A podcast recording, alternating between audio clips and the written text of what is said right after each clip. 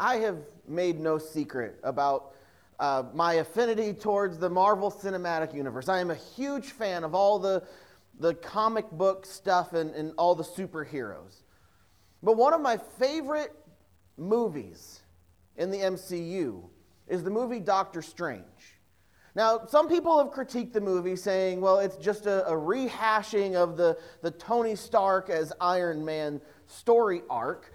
But I would argue that it's different, and it differs in, in subtle yet significant ways. In case you don't know the story, Dr. Strange, Dr. Stephen Strange was a, a world renowned neurosurgeon. He was able to do the impossible in the medical field. The, the movie even says that he was able to, to stitch back together the human spine. He would, with his photographic memory, he, he was able to, to bend the human body and science to his will to make the impossible possible. That was until he was involved in a serious car crash. In that crash, he survived, but his hands were, were mangled. They were, they, were, they were damaged beyond repair. And his hands were his livelihood. He could not do surgery without his hands. And so, with his hands, his livelihood destroyed, the man hits rock bottom. He, he spends his entire fortune trying to just regain his hand so he can have the life that he always had for naught. In a last attempt, in a last ditch effort, he, he seeks healing through the mystic arts that somebody told him about at a place called Kamar-Taj. As any man of science, he was skeptical that, well, they, they couldn't do what is being claimed that they do and, until the ancient one showed him. The ancient one explained to him how it's, it's not magic, as we would say, but it's, it's science and, and drawing energy from, from other dimensions, and it goes into the explanation. But upon seeing what is truly possible, he becomes a willing student. He, he desires to learn and he pours himself into study just as he had done in medical school.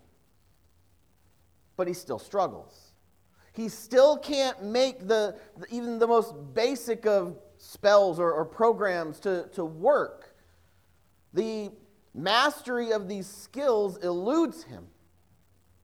It wasn't until he got an important piece of advice from the Ancient One that things began to turn around. The Ancient One told him, as he was struggling to, to do just the most basic, simple things, she told him, You cannot beat a river into submission. You have to surrender to its current and use its power as your own. And you see, I'd say this is the difference between Iron Man and Doctor Strange.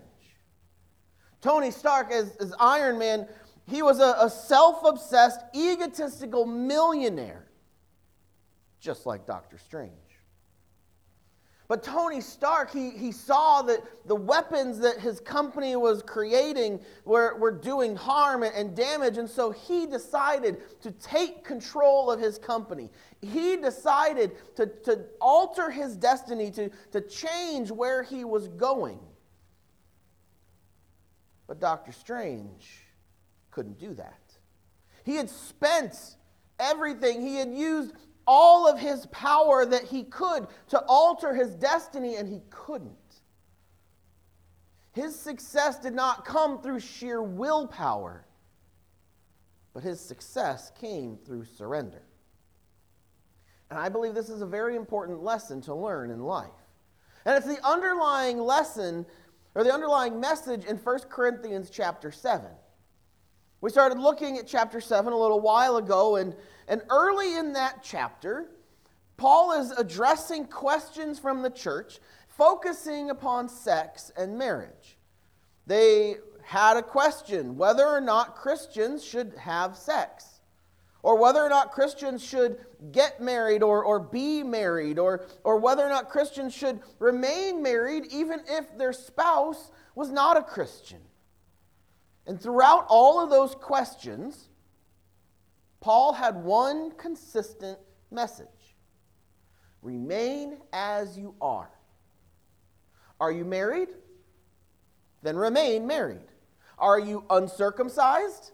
Then remain uncircumcised. Are you a slave or are you free? Then remain that way. But if you can improve your lot in life, if you can improve your situation without sacrificing your Christian witness, then by all means, do it. Last week, we started looking towards the end of chapter 7, and we looked at 1 Corinthians chapter 7, verse 25. And we, we went over it briefly. I kind of explained that Paul was going to touch on this subject and then kind of go on a small tangent and come back to it at the end. So if you're not if you don't remember, last week we looked at 1 Corinthians chapter 7 verse 25. And in, in that Paul said, "Now about virgins, I have no command from the Lord, but I give you an opinion as one who by the Lord's mercy is faithful." And then he picks up the same thought in verse 36 saying, If any man thinks he is acting inappropriately toward the virgin he is engaged to, if she is getting beyond the usual age for marriage and he feels he should marry, he can do what he wants. He is not sinning. They can get married. But he who stands firm in his heart, who is under no compulsion, but has control over his own will, and has decided in his heart to keep her as a fiance, will do well. So then, he who marries his fiancee does well, but he who does not marry will do better. A wife is bound as long as her husband is living. But if her husband dies, she is free to marry to be married to anyone she wants, only in the Lord. But she is happier if she remains as she is, in my opinion. And I think that I also have the Spirit of God. Now we read this, and it makes some sense, but it also it serves to highlight a problem that we have in our modern society as we're seeking to interpret Scripture. Because as we read this modern translation, it kind of glosses over some of the questions that have been wrestled with by scholars over the years with when we don't get to actually read the original Greek. If we look at, at verse 36, we read it in the Christian Standard Bible. And in the Christian Standard Bible, it said, If any man thinks he is acting inappropriately toward the virgin he is engaged to. Makes a lot of sense. It's talking about a young man engaged to a young woman, and, you know, things are, there's, there's that, that tension. They're, they're planning to get married, but they haven't come together yet. And there's that, that tension of, of what should we do? How far should we go? Can we wait? If we read in another translation, the English Standard Version, a, a, a translation loved by, by scholars for its, its accuracy, the English Standard Version reads If anyone thinks that he is not behaving properly toward his betrothed, this one leaves out the, the, even the mention of a virgin. But it still sta- says the same thing, talking about a, a, young man being engaged to a young woman. They're, they're betrothed, they're going to get married. But if we read it in the New English translation, it, if you hadn't heard of this translation, that's perfectly okay. Most, most people don't read it. It is a very scholarly translation because it seeks to do a, a literal word for word translation of the Greek. And in so doing, it becomes very difficult to read, and it doesn't always make a whole lot of sense, but it mirrors more accurately or more closely the words that, that Paul actually wrote down on paper. And in the New English translation, this same verse says, If anyone thinks he is acting inappropriately toward his virgin, and this is where the confusion comes in. We can ascertain that what the other translations are saying from this. We can see how they would come to this conclusion. But there are some questions. Who is being referred to? When it says toward his virgin, this phrase by itself has been the, the source of debate among scholars because of its ambiguity. Now, the virgin being referred to, everyone agrees this is talking about the same unmarried girl. That's not in question. But who is he? Who is the, this man that is being referred to? Some scholars would look at this phrase, toward his virgin, and they would say, well, this guy is is the Father. That's who's being referred to. As we still kind of hold to today, uh, a young girl is under the care of her father until she is married. We may not like the, the phrasing of it, but it could be said that, that this young girl belongs to her father. That's why in a marriage ceremony, it's custom that the father will give away the bride amplify that in a, in a society that's not so favorable towards women. And, and we can see in this society that the father gets to decide for his daughter. The father gets to decide in this passage then if his daughter, his virgin, would get married or not. Now, it does seem a little odd to us for a, a father to refer to his daughter as his virgin. Because when he's getting married to his wife, that could be his virgin as well. And it, it just it seems odd to us for a father to call his daughter his virgin. And this was honestly, it was uncommon to, to use that phrasing even then. It could mean that, it could be understood that way, but that's not how, how it would typically have been understood. And so, many scholars will reject that interpretation, but then we will look to celibate marriages. The, earlier in this chapter, the, the church asked, Is it good for a man not to have sexual relations with a woman? No, they were not asking, should we not get married to a woman? There was no question about marriage in there at all. It was just about sexual relations. And Paul responded to them saying, if you need to exercise those desires, then get married. There could be a question in here. Was, was this church trying to do celibate marriages?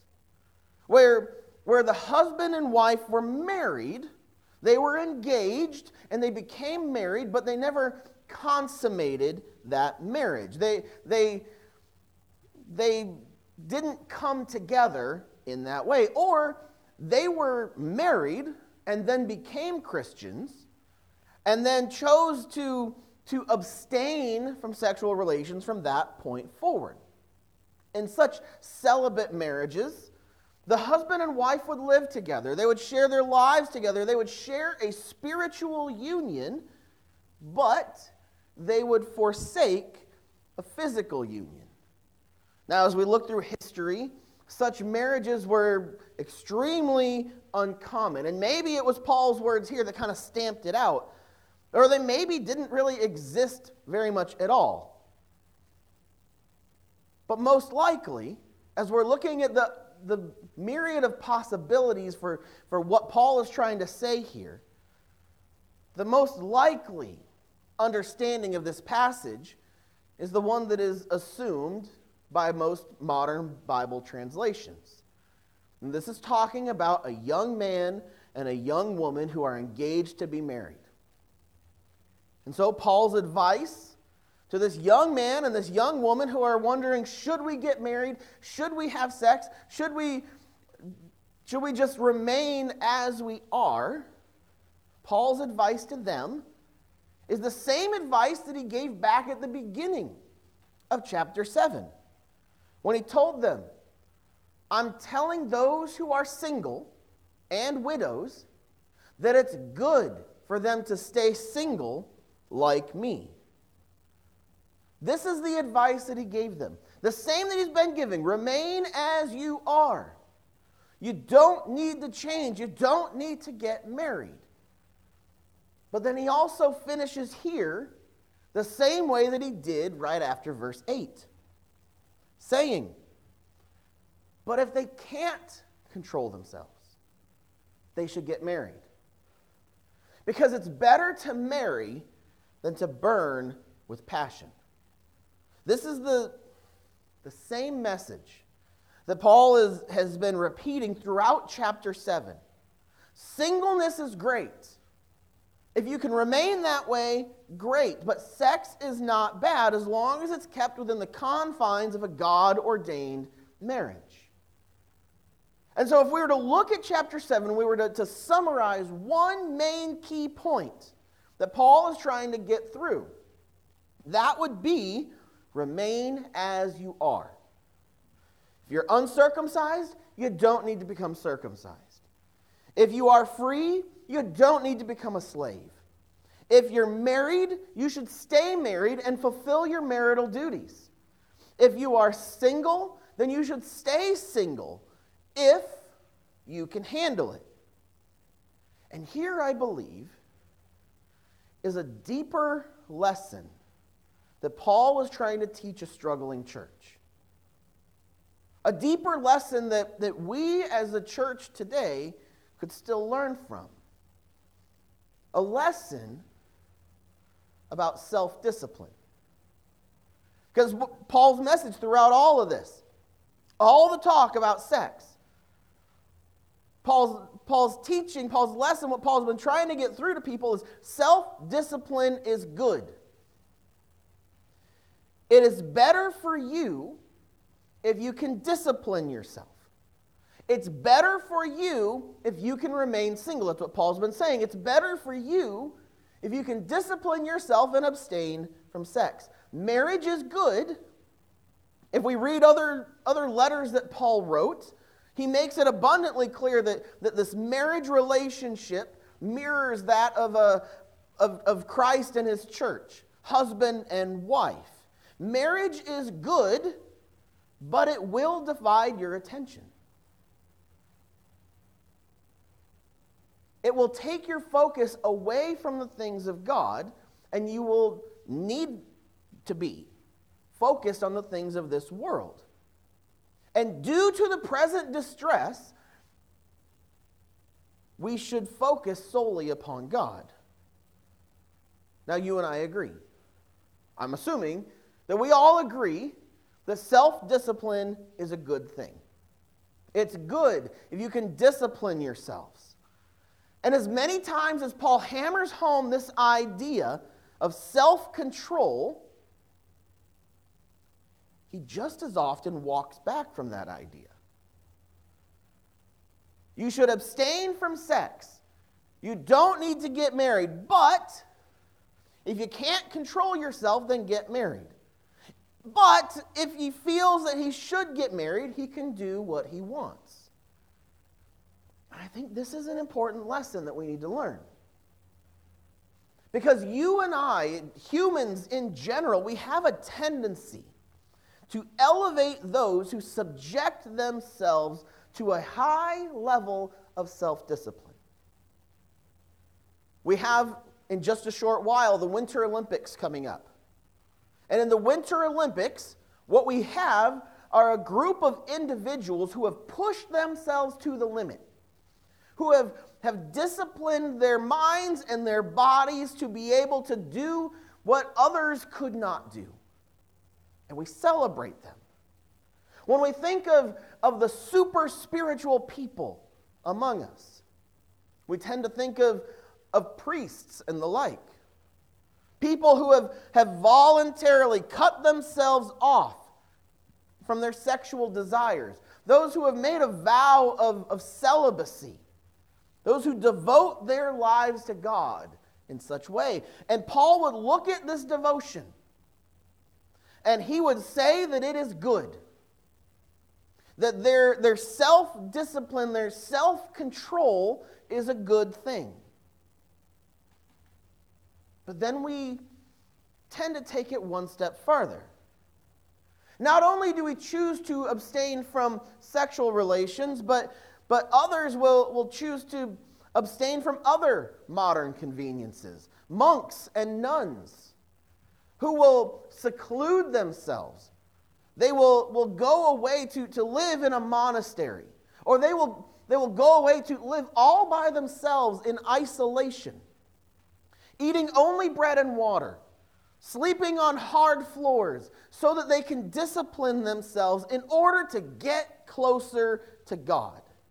And we look at these things and we see, wow, look at their self discipline. This is being super spiritual, rejecting all earthly pleasure, subjecting ourselves to strict rules and obligations.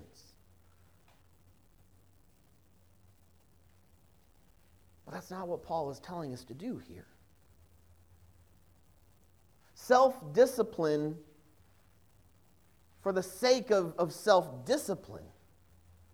That's not how the, the Christian life was supposed to be.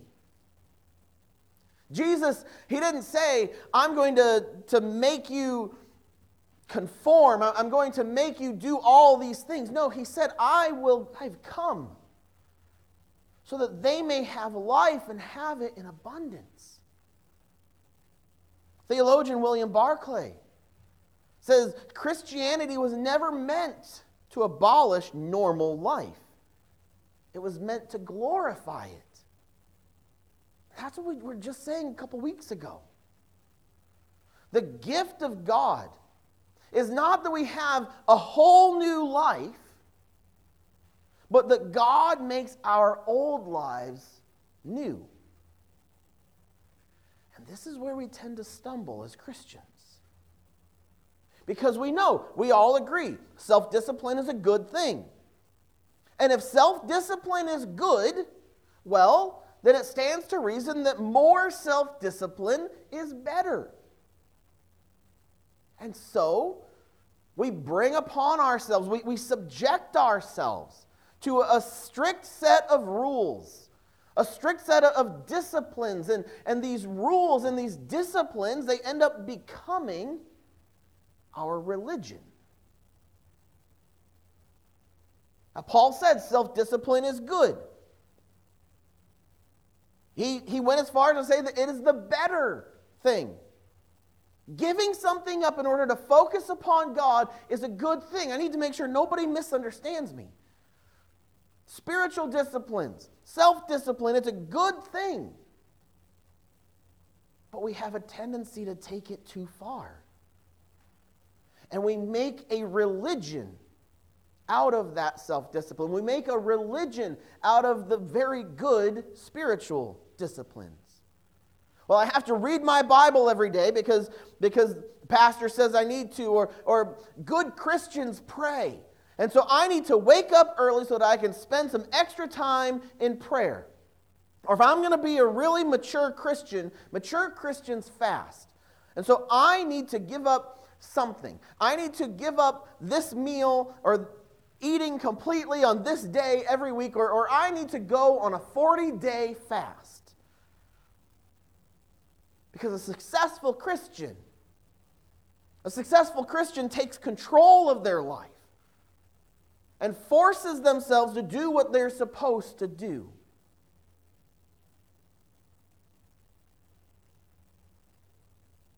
And then echo the words of the ancient one once again you cannot beat a river into submission. You have to surrender to its current and use its power as your own. For the record, I have nothing against fasting or prayer or reading your Bible. There is nothing wrong with any of these things. These are very good things. But oftentimes, we engage in these spiritual disciplines not out of love, but out of obligation. I have to do it. And then we struggle because we don't want to wake up early. We struggle against engaging in that spiritual discipline because Frankly, we hate doing it. We don't want to do it. And we resent the fact that, that we have to read our Bibles or, or take time to do that. And, and then we know that we should do it. And so we hate ourselves that we hate doing it. Paul said, if you think you're acting improperly, then get married. If faith and religion are dreary and burdensome, then you're doing it wrong.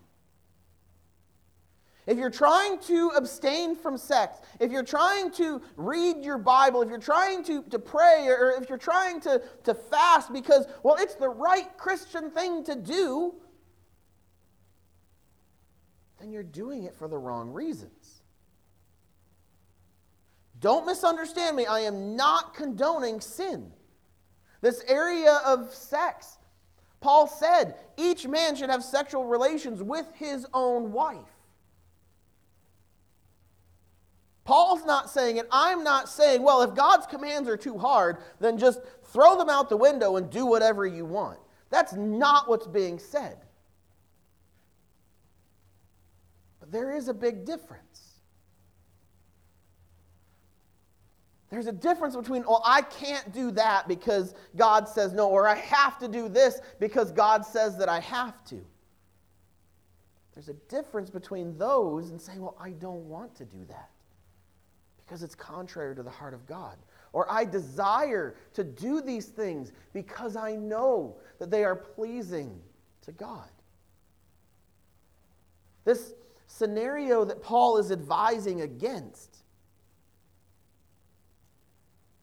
Paul is telling the church not to do. It's, it's, a, it's a life in which the, the Christian is not living the abundant life described by Jesus.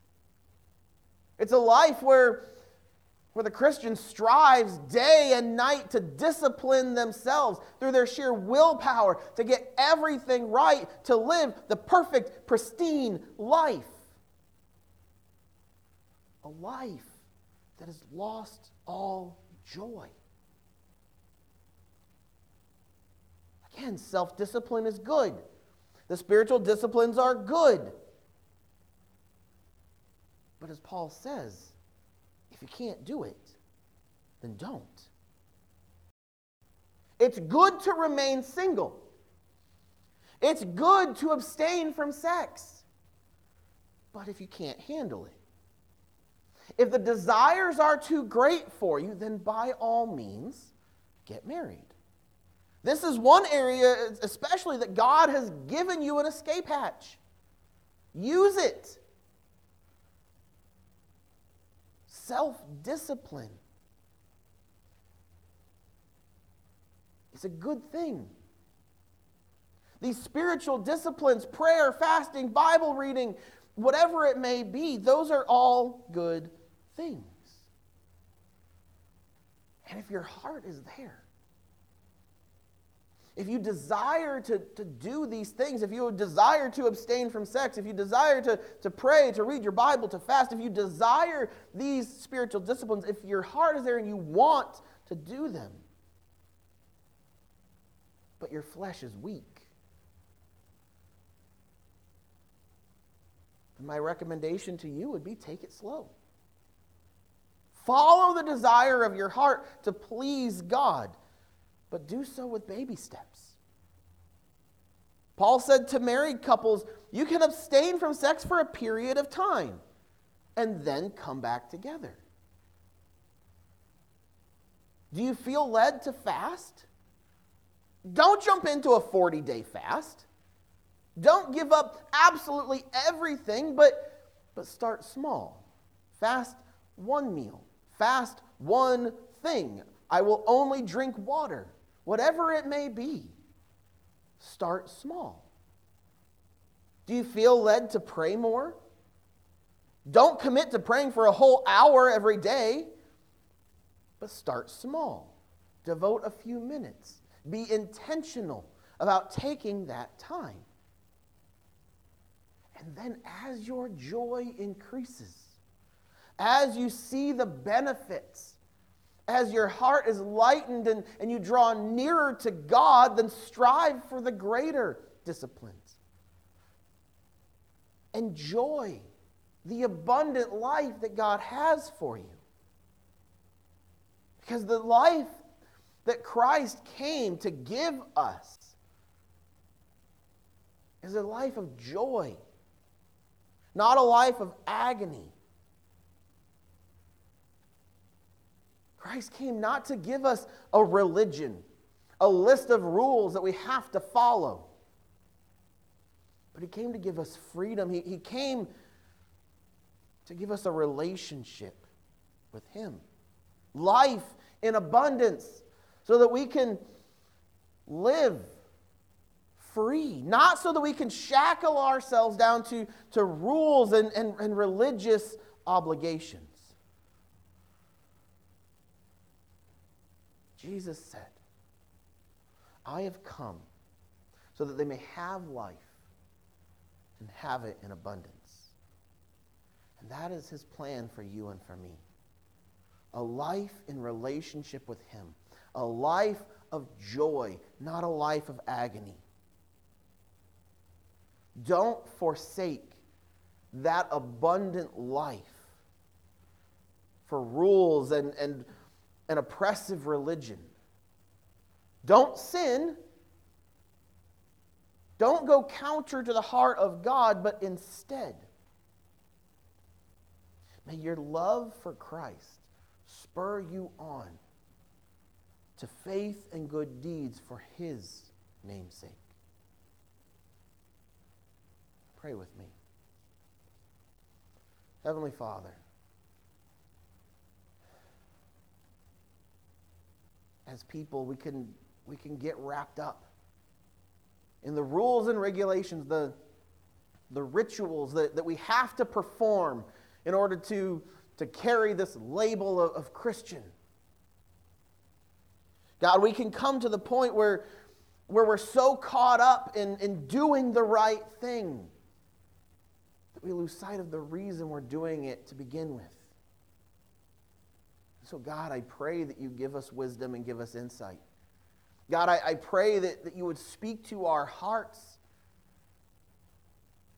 That, God, we may, that we may practice the spiritual disciplines, that we may have self discipline and self control without forsaking the abundant life that you came to give us. Go with us this week. God, open our hearts to receive all that you have. And, and God, may our love for you compel us to follow your heart. Be with us, God, we pray. In the holy name of our Lord and Savior, Jesus Christ. Amen. God bless you guys. We'll see you next week.